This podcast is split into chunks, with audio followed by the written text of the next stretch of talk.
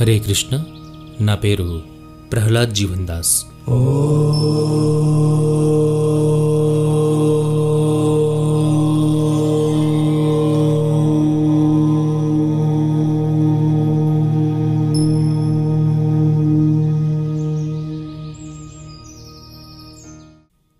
Mahabharatam podcast వింటున్న మీ అందరికీ తరువాతి ఎపిసోడ్లో సుస్వాగతం.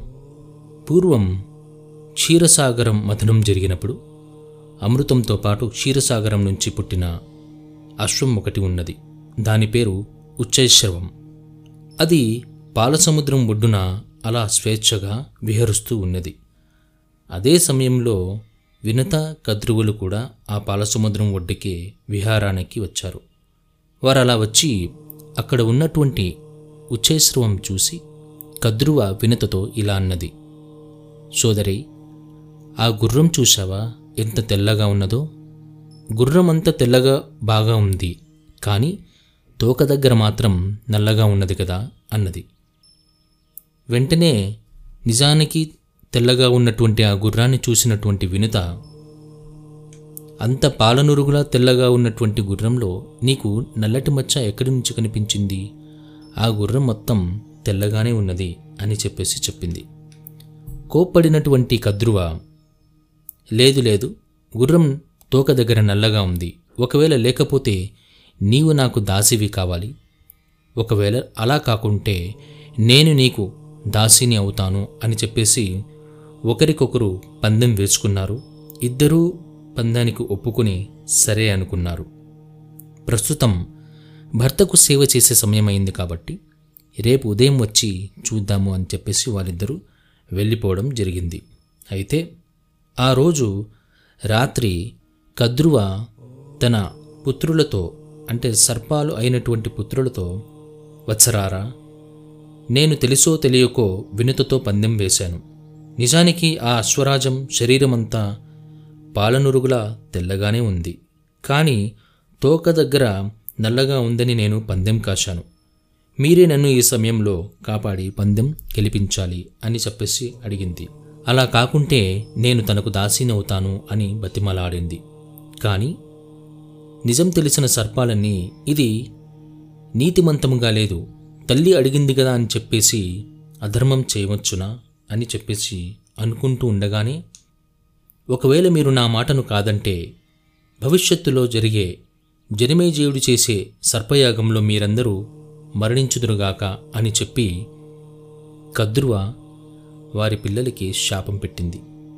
అయితే శాపానికి భయపడిన కర్కోటకుడు అనే సర్పం మాత్రం పోయి ఆ గుర్రం ఆ గుర్రం తోకకు చుట్టుకున్నాడు.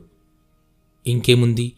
మరుసటి రోజు ఉదయాన్నే కద్రువ వినత పోయి ఆ ఉచ్చేశ్రవాన్ని చూడగా తోక చివర కర్కోటకుడు పట్టుకుని ఉండడం చేత నల్లని మచ్చ మాత్రం కనిపించింది. ఆ విధంగా పందెంలో ఓడిపోయి కద్రువకు వినత దాసి అయింది. ఆనాటి నుంచి కద్రువ చెప్పిన పనులు చేసుకుంటూ వినత దాసిలాగా ఉండడం మొదలైంది. సమయానుసారం వినత యొక్క అండం కూడా పగిలి అక్కడి నుంచి గరుడు బయటికి వచ్చాడు. ఆ పుడుతూనే ఆకాశంలో ఎంతో ఎత్తుకు ఎగిరాడు. సువిశాలమైనటువంటి రెక్కలు ఆ రెక్కల సవ్వడికే పర్వతాలు అటూ ఇటూ కదిలిపోతున్నాయి. అట్టి పుత్రుణ్ణి చూడగానే తల్లి అయిన వినుత హృదయం ఉప్పొంగిల్ది అయితే కద్రువ మనసులో ఈర్ష్య చెలరేగింది. గరుత్మంతుడు ఒక్కసారికి ఆకాశం వైపుకు ఎగిరి ఆకాశయానం అలా చేసి వచ్చి తల్లి అయిన వినత దగ్గర వచ్చి నమస్కరించింది.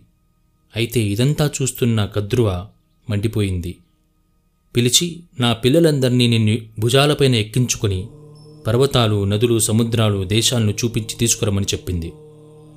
ఎప్పటిలాగే భుజాలపై మోస్తూ విహారమునకు తీసుకుపోయి వెళుతుండేవాడు గరుత్మంతుడు.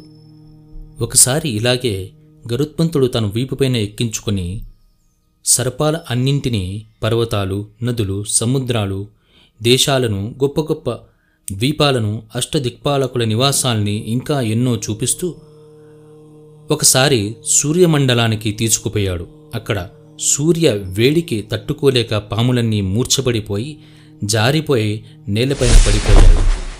తన పిల్లల దీనావస్థకు ఆ గరుడుడే కారణమని తెలుసుకున్న కద్రువ ఇంద్రుణ్ణి ప్రార్థించింది. అప్పుడు ఇంద్రుడు సర్పాలపైన చల్లగా వానతుంపరులు కురిపించి వాటిని తపన నుంచి దూరం చేశాడు.